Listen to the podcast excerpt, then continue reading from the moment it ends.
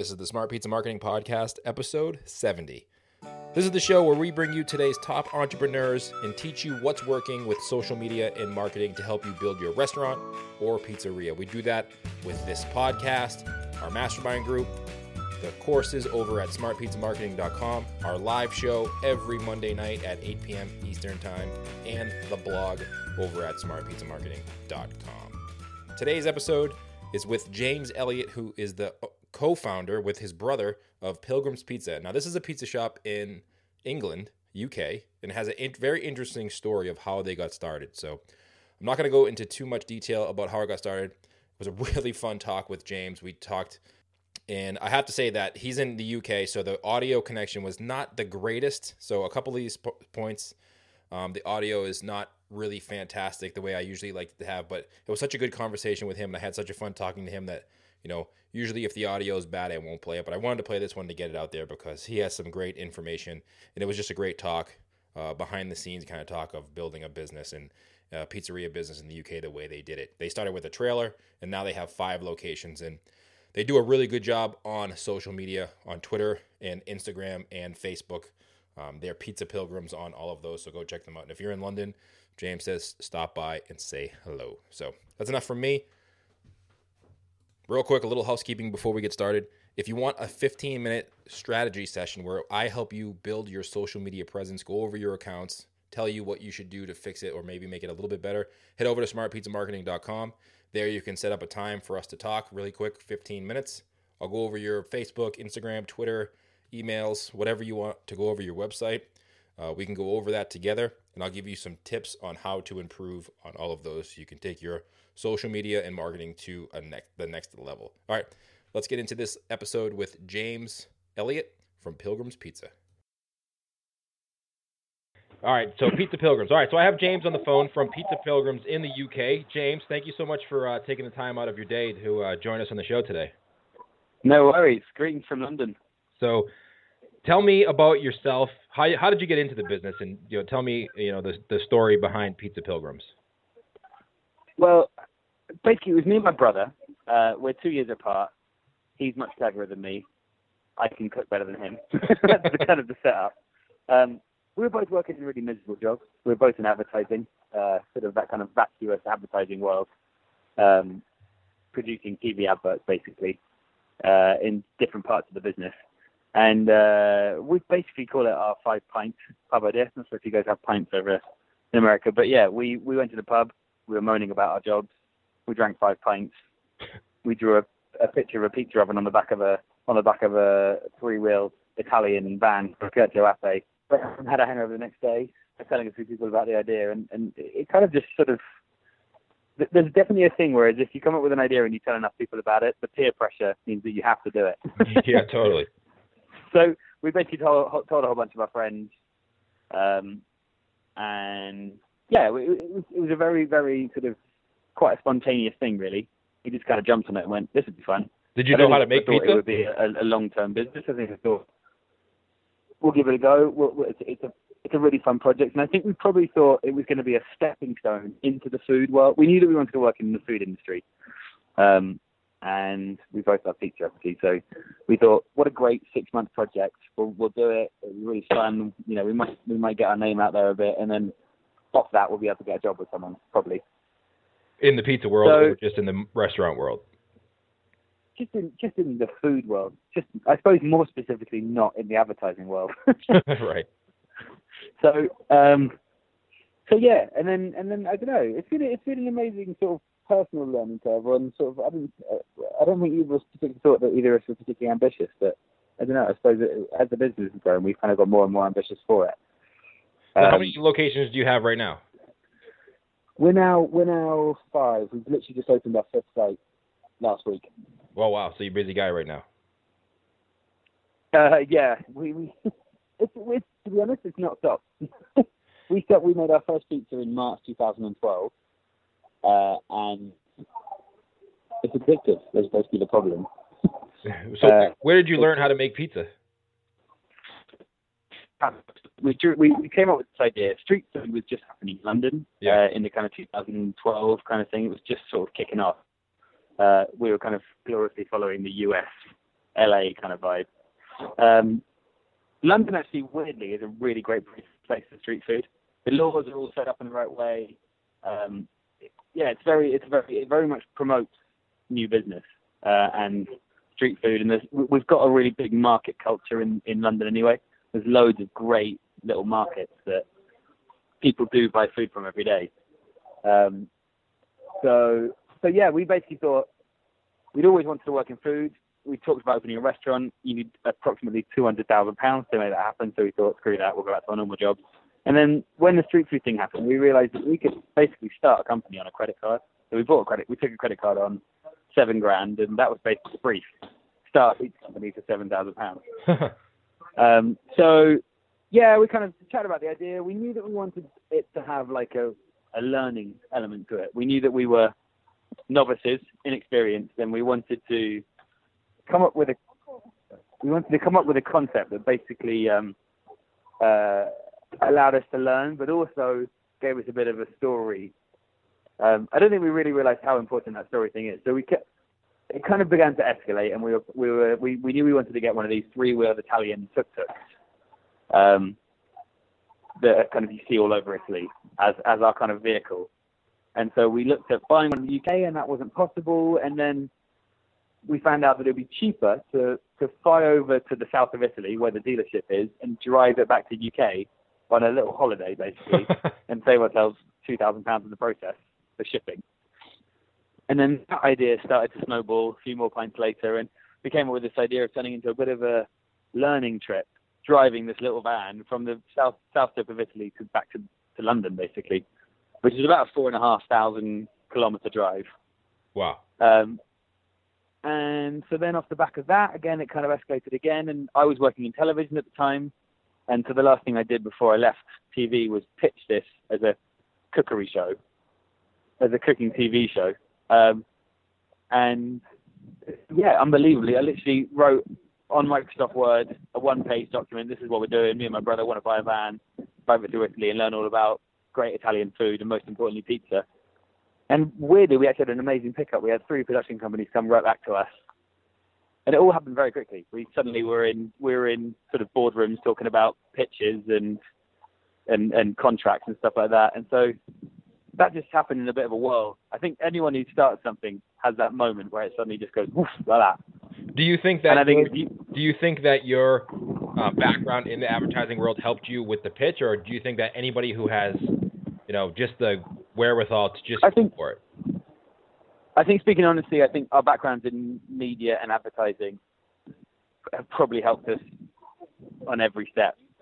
Um, I, I think I think that we had this very genuine idea, and we wanted to make sure that it was getting exposure. I think is probably the is the thing. So this idea of the trip came up. We'll drive the van back. We'll learn all about food. Whilst we're doing it, we knew that we could use all of that content and all that stuff that we were learning to help sort of start a bit of a narrative, start a social media channel, start tweeting. You know, so we we had people on our trip with us. It was, it was quite fun because no one knew who we were.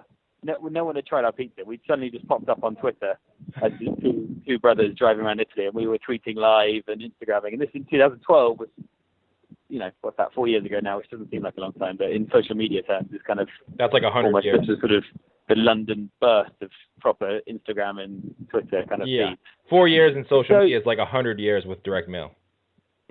exactly that. Kind of like dog, dog, like dog years. No. Yeah, like yeah, dog anyway, years. Yeah. so yeah, we were super naive. We didn't know what the hell was going on, but um, we were having a great time doing it. I think it, was- you know it was there was definitely an aspect of the, the push as well as the pull. We were really not enjoying, it. and now I look back on it, we really hated our jobs. I think that kind of childlike excitement of quitting our jobs. My brother quit his job the day after we uh, we were in that pub on the first night. He quit his job the next day. He like kicked the door of the office in and went, "I'm quitting." and then realized that he was getting married in a month's time, so he had to get another job oh boy. like five days later. Did he get the same So, kind uh, of job, or was it different? No, he got really, really. It was similar in the same industry, but he was selling Stannah chair lifts. Do you have those? They're like the chair lifts that help people who struggle to go up the stairs. Yes, we do have. They kind of connect onto the side of your stairs and they go ring and go up. and get to the top. Yeah, we So yeah, he he had to sell those for a few months. Door to door, or just like phone calling. Uh, just phone calling, Nice. living the dream. So, sorry, I have a tendency to ramble a bit, but yeah, we basically um, no worries, man. You obviously you haven't listened to the show because I do too. okay, good, good, good, good. So yeah, I mean, it was in. It was. I think definitely we knew that what we were doing was. Well, whether we knew it or not, what we were doing was building the, the, the sort of the, the beginnings of a brand or the beginnings of a, a story. Right. And I think we were, pr- if I'm totally talking in complete honesty, I think I was more cynical about it then than I am now, four years in. I think um, we had a bit of an inkling that we knew that if we wanted to make a splash and actually, you know, make a, you want to start with a with a bang, that we needed to wrap up this this journey we were doing and make sure that it was kind of digestible for for media people. yeah. So I think that's we we do every now and again we do the odd like talk or sort of chat to new people who are starting, and I think that one of the key things is like, you know, it's the funnest thing you're ever going to do in your company. Make the story, like go and do the mad trip. It's like you can make it tax deductible. That's the mad thing. Right. Especially in the beginning, in the end, once you get your business going, like I'm sure it would be hard for you guys. Maybe not at this point, but a year or two in, it would have been harder to do that van trip than it was right in the beginning. Absolutely, yeah, and you know, you, you want all that. The way I kind of feel about it is, it's kind of like that's all good. That's all the kind of like the meat on the bones, and you want to make sure you've got enough meat on the bones of your concept Right. before you start working it as a business. Well, in the now, in the you know, mark I- in the marketing world, that's called validating your idea. Like you validated your idea before you invested money. You know, I teach people to in, uh, use internet marketing in their own business. Like look at internet marketers. They build a list, they build uh, a following, and then they ask that following what they want before they build a product that they think people want to sell it to the people Yeah. who even know. It seems it seems really second nature now, and in fact, we've seen a massive shift in what how people are starting up food businesses in the UK now. But the traditional method, and in fact, the way that this guy who really helped us when we started, Russell Norman, he did it the traditional route, which was you go, you work, School of Hard Knocks. He, worked for this company called Caprice Holdings, who are huge, you know, Michelin star level hospitality company. You, you learn for 10 years, and then once you've gathered enough information together, you go and start your own thing. Right. And I suppose what we were doing, unwittingly, was not going for that huge investment up front. So, you know, we started on a seven thousand pound credit card, and that gives you the freedom to test your concept without any risk. It makes my heart skip a beat when I think about people who go, "Oh, wouldn't it be great to run a restaurant?" and then sell everything and put their life savings on a restaurant working. Right. That's Is- that, that's that's pretty popular here in the U.S. now. Is the food truck like they'll they'll you know if you want to get into the pizza industry now you'll start a food truck on a lower budget and then build that into a restaurant.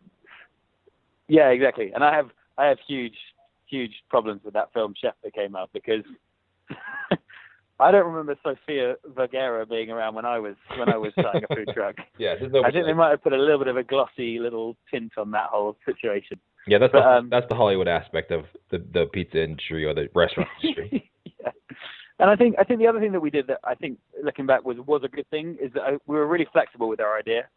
I think what a lot of people tend to do is they will sit at their desk that they hate, plotting in a kind of almost spiteful revenge kind of way how they're going to break free and start their own company. And by the time they actually get around to doing it, it's become so clear and so sort of they can almost taste it. So they're not willing to change anything. And actually, the first thing that you need to know about hospitality industry is you need to be responsive to what a customer wants. It sounds Yep. so cliche, but they, Yeah. they pay the bill at the end of the day. yeah, I totally. So- agree.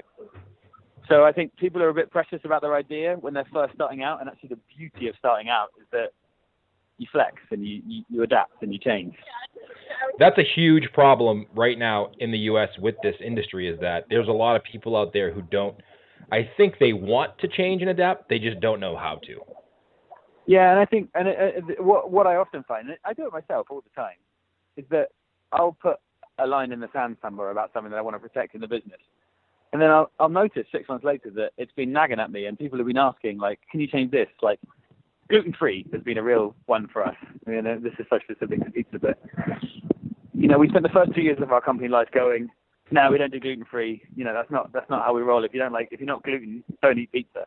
right. And that was that just became a bit of a catchphrase, and it became a stock answer to that to that problem. And then we had a bit of an epiphany moment where actually we were fielding four or five questions like that a week. And at that point, you've got to go, hang on a minute, yeah. who's being the idiot here? Yep. Exactly. So, so now we're, we're going on this new thing, and you know we want to do it in our own way. We're going to go back to Italy, and we're going to go spend. I'm going to go spend a week working in three different pizzerias in Naples to make the best gluten-free pizza. And then the idea is to come back and because I think the reason we didn't do it is because gluten-free pizza is a bit apologetic, and actually what you can buy and what's available is tastes like cardboard. Yeah. So the only way to solve the problem in our eyes is to go and do another trip and come back and be the best gluten-free pizza in London. And did you do that? And then you're kind of, we're doing that this year. It's, we're doing it in September. okay. So that's the next big project for us. Excellent. Well, Um, I think that's a great that's a great point. Is that you can't you you have to listen to your customers. I mean, listen, there's grown men that are listening to the show right now that texted LOL in the last two days. I can guarantee that that said they would never use Facebook. and I think I think that it, it, it, the reason you don't really listen to it is because it is so cliche. Like the customer's always right. Right. Um, but uh, and I think it's so interesting what you said about people don't know what what they need to change.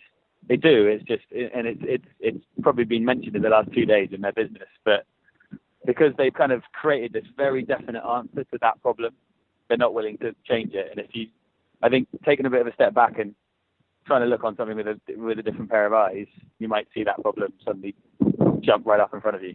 That and yeah, that and people are just afraid of change. You know, people just don't like change. Yeah, no, change change is change is tricky business. Yeah. so So- anyway, um, so going back to your original point, I think yes, we did. Just you know, whether it was subconscious or not, we, we, we did have a background in marketing, so we did understand that just having the great idea isn't enough. You need to package it and do what feels like quite cynical stuff. Like we made sure that right off the gate we had a really great press release, a really great set of photos. Um, because what we noticed is actually journalists are really lazy. we love to think that journalists are kind of this like always this amazing force for good and they kind of work for charity. They don't. They need to fill they need to fill the page. And so I think we we were able to wrap up our story into a very lovely little with a bow on it that was like you know, it it, it, it read quite easy I suppose. Two brothers go to Italy to learn all about pizza. And then, you know, we made sure that we had a lovely photo of us with the van and it, that just lands on a journalist's desk and it it just goes in. Like it's easy for them to just add that into the story. Yeah, because because it had a hook. Right. It doesn't need to be a big hook, but you know, it was. It, it, it, the, I suppose. How do I say that? I don't want to come across like like I'm blowing my own trumpet or anything, but I think uh, what we did do well is I think we we we made sure that story at the beginning was really accessible, not complicated to tell. Right. It was you know you could write on the back of a fag packet what we did. Two brothers quit normal jobs and escape and start a pizza van kind of thing, and with the trip through Italy thing, the pilgrimage stuff. It's the story that kind of everybody wants to go through. Yeah, everyone kind of goes for it. It helps us in so many ways. It helps us to just get noticed. You know, the, the, your your hardest time is those first few months when when no one cares or knows what you're up to, and you you do need that little thing that that that thing that just that just just tips you above the, the you know the rest of the the stuff that's happening in London or wherever you are. So when it comes to your social But- media, do you who runs that? Do you run that, or does you have a company that I runs? do. it? You, you I guys, do, yeah. You guys are, do a tremendous job on all your social platforms: Facebook, uh, Twitter, Instagram, and you have a great following. That's that, thank you very much. So yeah, we really enjoy doing. I mean, I'm addicted to it. It's it's it, it just sits on, it's just on my phone. Um, but I think that was the other thing. The other thing that came out of this being a sort of like have a go startup thing is that we've never really felt like we had much to lose. It was always like a. I think it was be always the feeling was, well, if it doesn't work out, you know, we just go get our jobs back Right. kind of thing. There was because we didn't have that huge financial outlay. It created this nice culture of just a bit of like a let's keep it light, let's keep it fun, and you know, and I think that's helped us make massive jumps when we need to take big risks. Um, again, that leads back into that like don't be too precious about your idea. Right. So you and your you and your brother are the two owners. That's right. Yeah. And w- so you started the van, and the van turned into a single location, and then that single location. Uh, how did you get to your? So yeah, we, we started the van, and the original idea was the van was that we were gonna we were gonna drive around doing birthdays, weddings, funerals, bar mitzvahs, wherever it'd have us, basically. Yeah. Um, and then we realised that the best way to develop, I'm calling it a brand, but obviously it's not a brand. Coca-Cola is a brand. Like you know, but that word basically, you know, that trying to get exposure, presence. well, branding. we is, that branding we is really a good. a permanent. Yeah, branding is a good word. I think you should use that because. It is the word, but it always comes across sounding really douchey. but you know what I mean. You know what I mean. yeah. Um, identity. There you go. That's what that word for it. And I think uh, what we realised that, we, that very early on that if you want to get some traction, that you need to have a permanent spot. So we went from an events company to a market stall in Soho. Soho in London is kind of like it's a kind of glorious like bohemian melting pot. It's got a like district in it. It's also where most of the film companies work out of Yeah. the best the best restaurants, the best pubs, they're all in Soho. It was right in the middle of town, and it's where everyone meets up and gets drunk and parties, basically. so we uh, we found that we found a, a, a market pitch on this like really old, 200 year old fruit and veg market, and uh, you know all these old boys with their with their fruit and veg barrows, like speaking Cockney rhyming slang, and then me and my brother turned up, and they called us they called us the apprentice for the first six months because it was like you know when you watch the apprentice that they they're like these headless chickens running around trying to like get all the tasks done. So, so for the first six months we were the apprentice. And then we spent a winter a london winter outside on the market every day monday to friday and that's what we earned their respect because it was like all right you guys are in a winter here now you're in right. um, so that was a really great thing for us because we, we weren't making any money and we weren't expecting to and we weren't paying ourselves at the time. In fact, I think we were on a hundred pounds each a week to sort of buy groceries and loo roll and stuff. Right. So that was I remember that being a really tight time financially. Um, but what it did was it, it you know it was just a place where uh, if somebody wanted to recommend us to a friend, they could go, yeah, go check them out. It's every day at Berwick Street. Whereas if you're an event company, you can't recommend people, so you can't get that word of mouth thing going very well. Right. I suppose the message there was consistency was really important, making sure that every Monday to Friday we were there between 12 and 3 serving our pizza. Yeah, because yeah, that people, was a really people good. get used. Yeah, people get used to seeing you every day, and then it just knows that no matter what happens, you're going to be there, and they can expect. Exactly. And if I want to tell a friend to go and check out this pizza place, it will be there. Yep. Exactly. Um, That's so that was a big thing. And then we started booking events and festivals, and I think the, the mantra was just say yes to everything. Um, and it almost became a bit of a running joke that everything that we said yes to that we thought was a bad idea had like a sort of comically good outcome to it. Yeah. Well, you know what? That you know. we go and like book I have- ourselves into like a, a like a pet funeral, and Yeah. then suddenly like someone who runs like Glastonbury festivals there, and they're like, "Hey, I love this pizza thing." so it's I don't know what that is. There's I have. You know what I have? I have a theory. on It's called the the theory of low expectations. Yeah, yeah, yeah, exactly. It's like when you go to it's like when you go to a movie that's really you don't really want to go to, and you end up leaving being like, "Wow, that was really good." Or, you go to a movie and you're like, "Oh man, I can't wait to see this movie," and you walk out and like, "That really sucked. I can't believe I wasted." two hours." exactly. And and I think it really helps, especially when it's like you've done 30 days in the trot, and this event comes up, and it's like I really just want to go and go to bed, Yeah. and then you go, do you know what? Because it's a bad one, it's probably going to be really good. Yeah, totally. Everybody just walk around Um, with low expectations every day. Life would be good. well, wait. What, how do you do that but not be a pessimist? So tricky. Don't tell anybody. Just don't say it. Just have it inside. right. so, Yeah.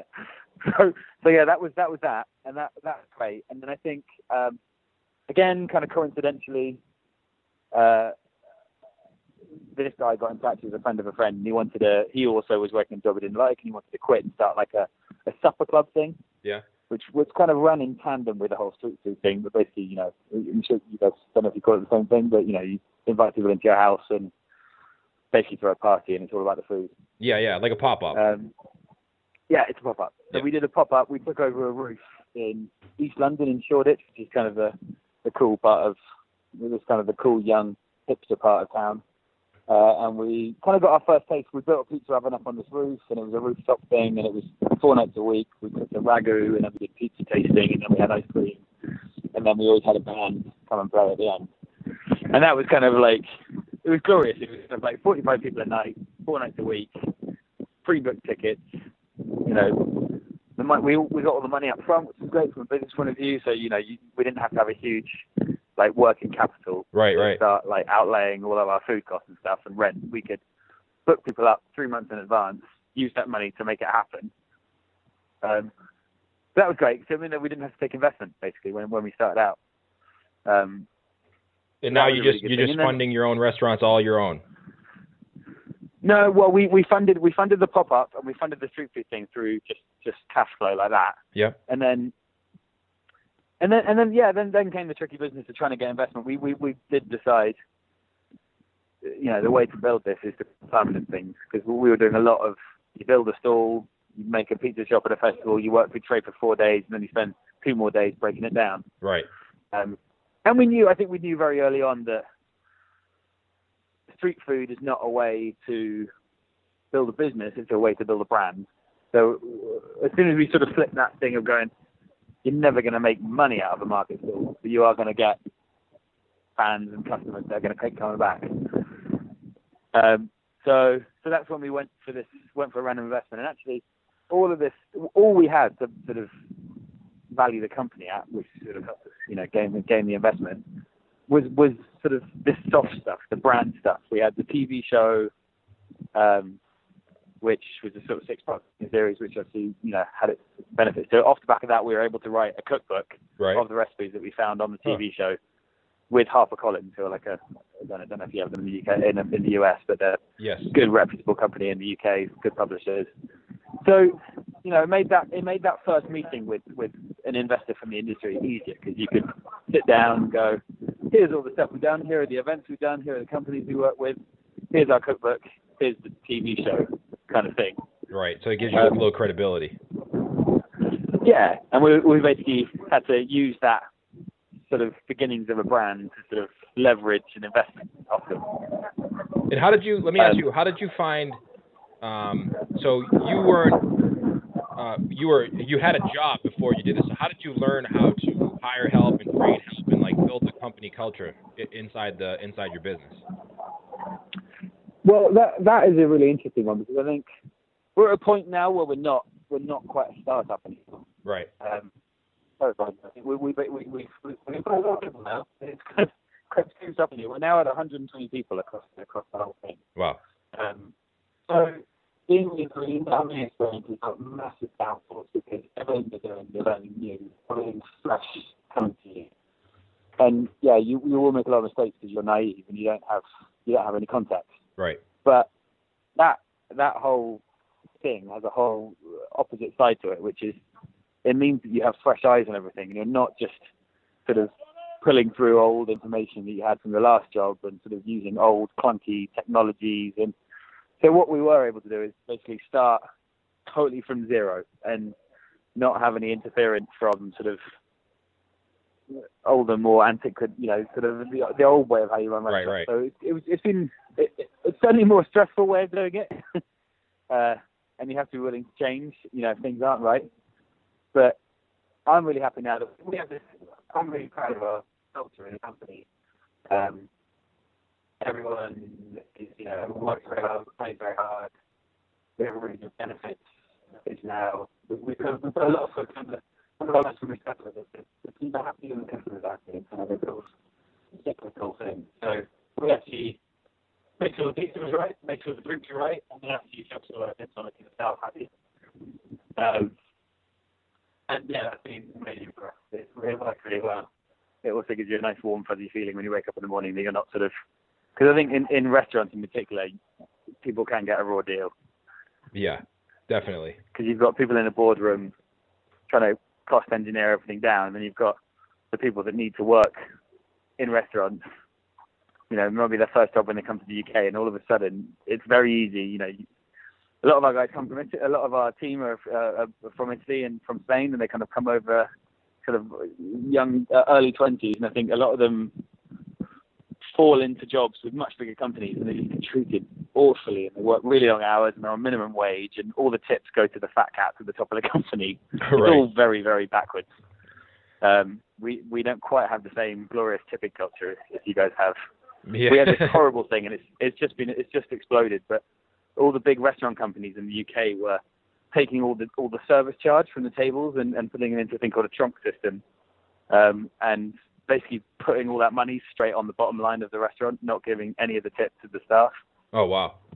And this is happening in like big companies, like 100, 100 restaurants plus.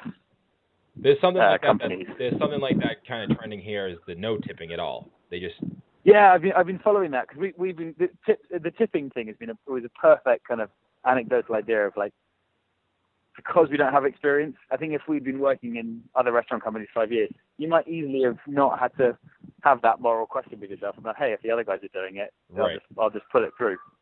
Um, Well, it's kind of a better, yeah. responsibility thing because if you if you feel like someone else it was someone else's idea, you kind of feel more okay with it. And I think people kind of sort of make peace with it with themselves because other restaurant companies do it, Yeah. whereas we kind of looked at it without any outside knowledge or context of the industry and went, "That's ridiculous. Of course the staff need to get the tips."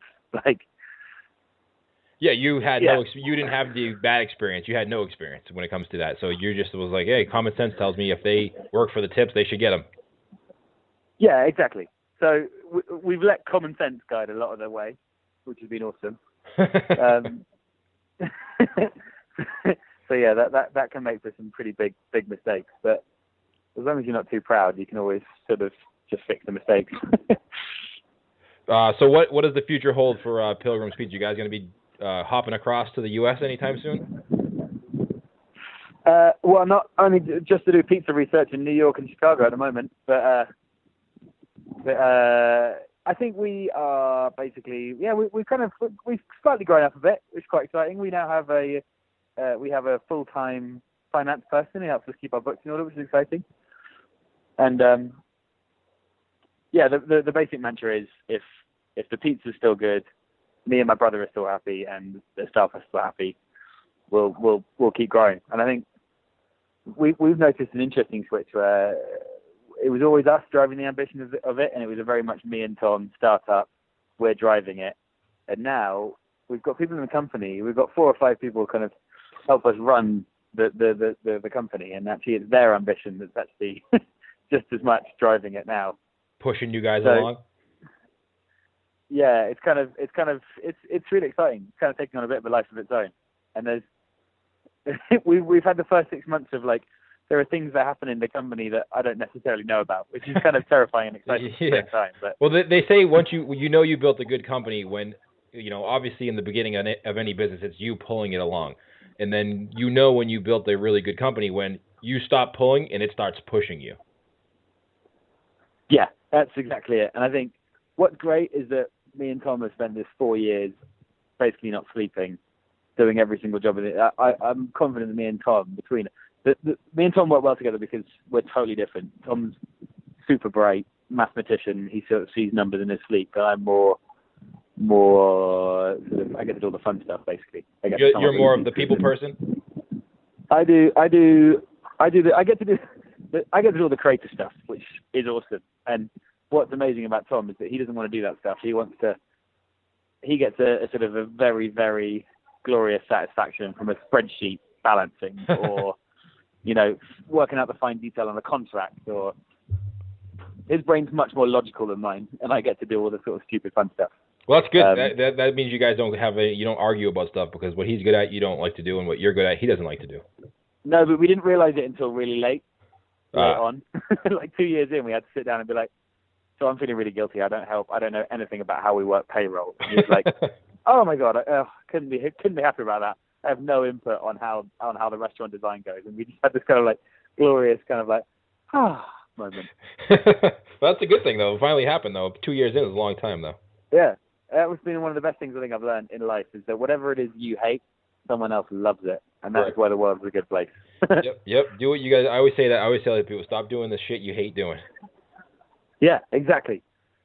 We, Um, I've, I've recently kind of drunk the Kool Aid a bit on, on sort of like business development and all that, you know, how, how to manage people and stuff. In fact, if if uh, if I had one piece of advice for anyone out there starting uh, starting or even however far along you are, setting the table by Danny Danny Meyer. Have you read Yeah. that? Yeah, I had that. Someone actually a couple weeks ago suggested that on the show. Okay, well that that was basically our Bible. It just it gets it so right. All that stuff like don't employ a skill, employ an attitude. You can teach people the skills. Uh, you know when to get, and they do. He he he loves the catchphrase and he loves putting a number on it. But he, he says you should spend eighty percent of your time on twenty percent of your responsibility. You know, Right. find the balance. Don't spend your time doing the stuff you don't like because you'll never give it your full attention. I 100% agree with that. Um, so yeah, that that's a really interesting read, and it's Um, quite inspirational. It kind of gives you a bit of a, a, a it gives you a bit of a if you're it can be quite terrifying, and I've certainly had lots of moments starting starting this where it's terrifying, but actually reading other people's experiences and just you're never the first person to do anything, even though some quite a lot of time we did feel that we were the first people ever to have ever done anything. yep. It's so nice to to read about people who've done the exact same thing and how they dealt with it and I all that yeah. kind of stuff. I agree. That's why I started the show. Same same exact reason. So you can hear other people's stories like yours and you know see how they did it and learn from them. exactly that. So we're coming Exactly up. On, we're coming up on 45 minutes. I don't want to take up too much of your time now. So where can people go to uh, check you guys out? And I really suggest you go check out what you're doing because you're doing a great job on social. Yeah, yeah. I mean, yeah. Come see us. We're we're, we're very much London based. Um, our first site's on Dean Street in Soho, and then Kingly Court. We've just opened uh, two things actually. We opened a site in Covent Garden um, on Garrick Street, uh, and then we've also done this thing. Now, stay with me. Yeah. It's called Swingers, Swingers. but it's yeah, it's called Swingers, and it's an indoor mini golf course Okay. in the city, and it's uh it's great. It's like you go, you drink. There's a cocktail bar. They've got great beers on, and they've got two mini golf courses inside. Uh, and we do we do the food there. So if you're if you ever find yourself in the city and you fancy a game of mini golf in a basement in the city, it's really good fun. Disregard the name. It's safe to go in there. yeah, exactly. Yeah, Okay. yeah. I think uh, there is uh, no no car keys. No car keys, Okay. All right. So your website is thepilgrims.co.uk for anybody listening in the states. Go check them out too. Yeah. But the best way to get in touch with us is on Instagram and Twitter. We're both for both of them is at Pizza Pilgrim. On both of Um, those. Yeah, but if anyone's yeah, anyone yeah, tweet us. If you're coming up if you're coming this way, I'm always in town, so come and say hello. Come have a- come have a slice. Excellent, James. Thank you so much for uh, taking the time out and joining me today. Great story. No worries, man. Thanks for everything. All right, thank you guys so much for listening to that episode with James. Hope you enjoyed the chat with the guy from Pilgrim's Pizza over in the UK. Uh, it was really fun talking to him. Go say hello to him on Instagram or Twitter. Also, if you want to join us in our mastermind group, that's open again. Head over to smartpizzamarketing.com forward slash mastermind. There you can meet up with other entrepreneurs who are going through what you are going through currently, trying to grow their business, whether it be in marketing or the restaurant or pizza. Uh, we'll meet once a month, talk, hash some stuff out, bring some ideas to the table, ask me anything about social media or marketing inside that group too. And I'll help you with your website or emails or anything that you need for that. So that's smartpizzamarketing.com forward slash mastermind. Um, all right, go check out all the stuff. We have tons of podcast episodes over at smartpizzamarketing.com. We've gotten some reviews lately too. Appreciate those guys. Anybody who's left me a review on iTunes, I really appreciate you seeing your feedback. Uh, seeing feedback and getting emails from you guys really motivates me and uh, makes me really enjoy doing the show more than just doing the show. I love talking to the entrepreneurs and the marketers that I get to talk with, but I really love seeing the feedback from you listening. So if you have a question or a comment, shoot me an email, bruce at smartpizzamarketing.com.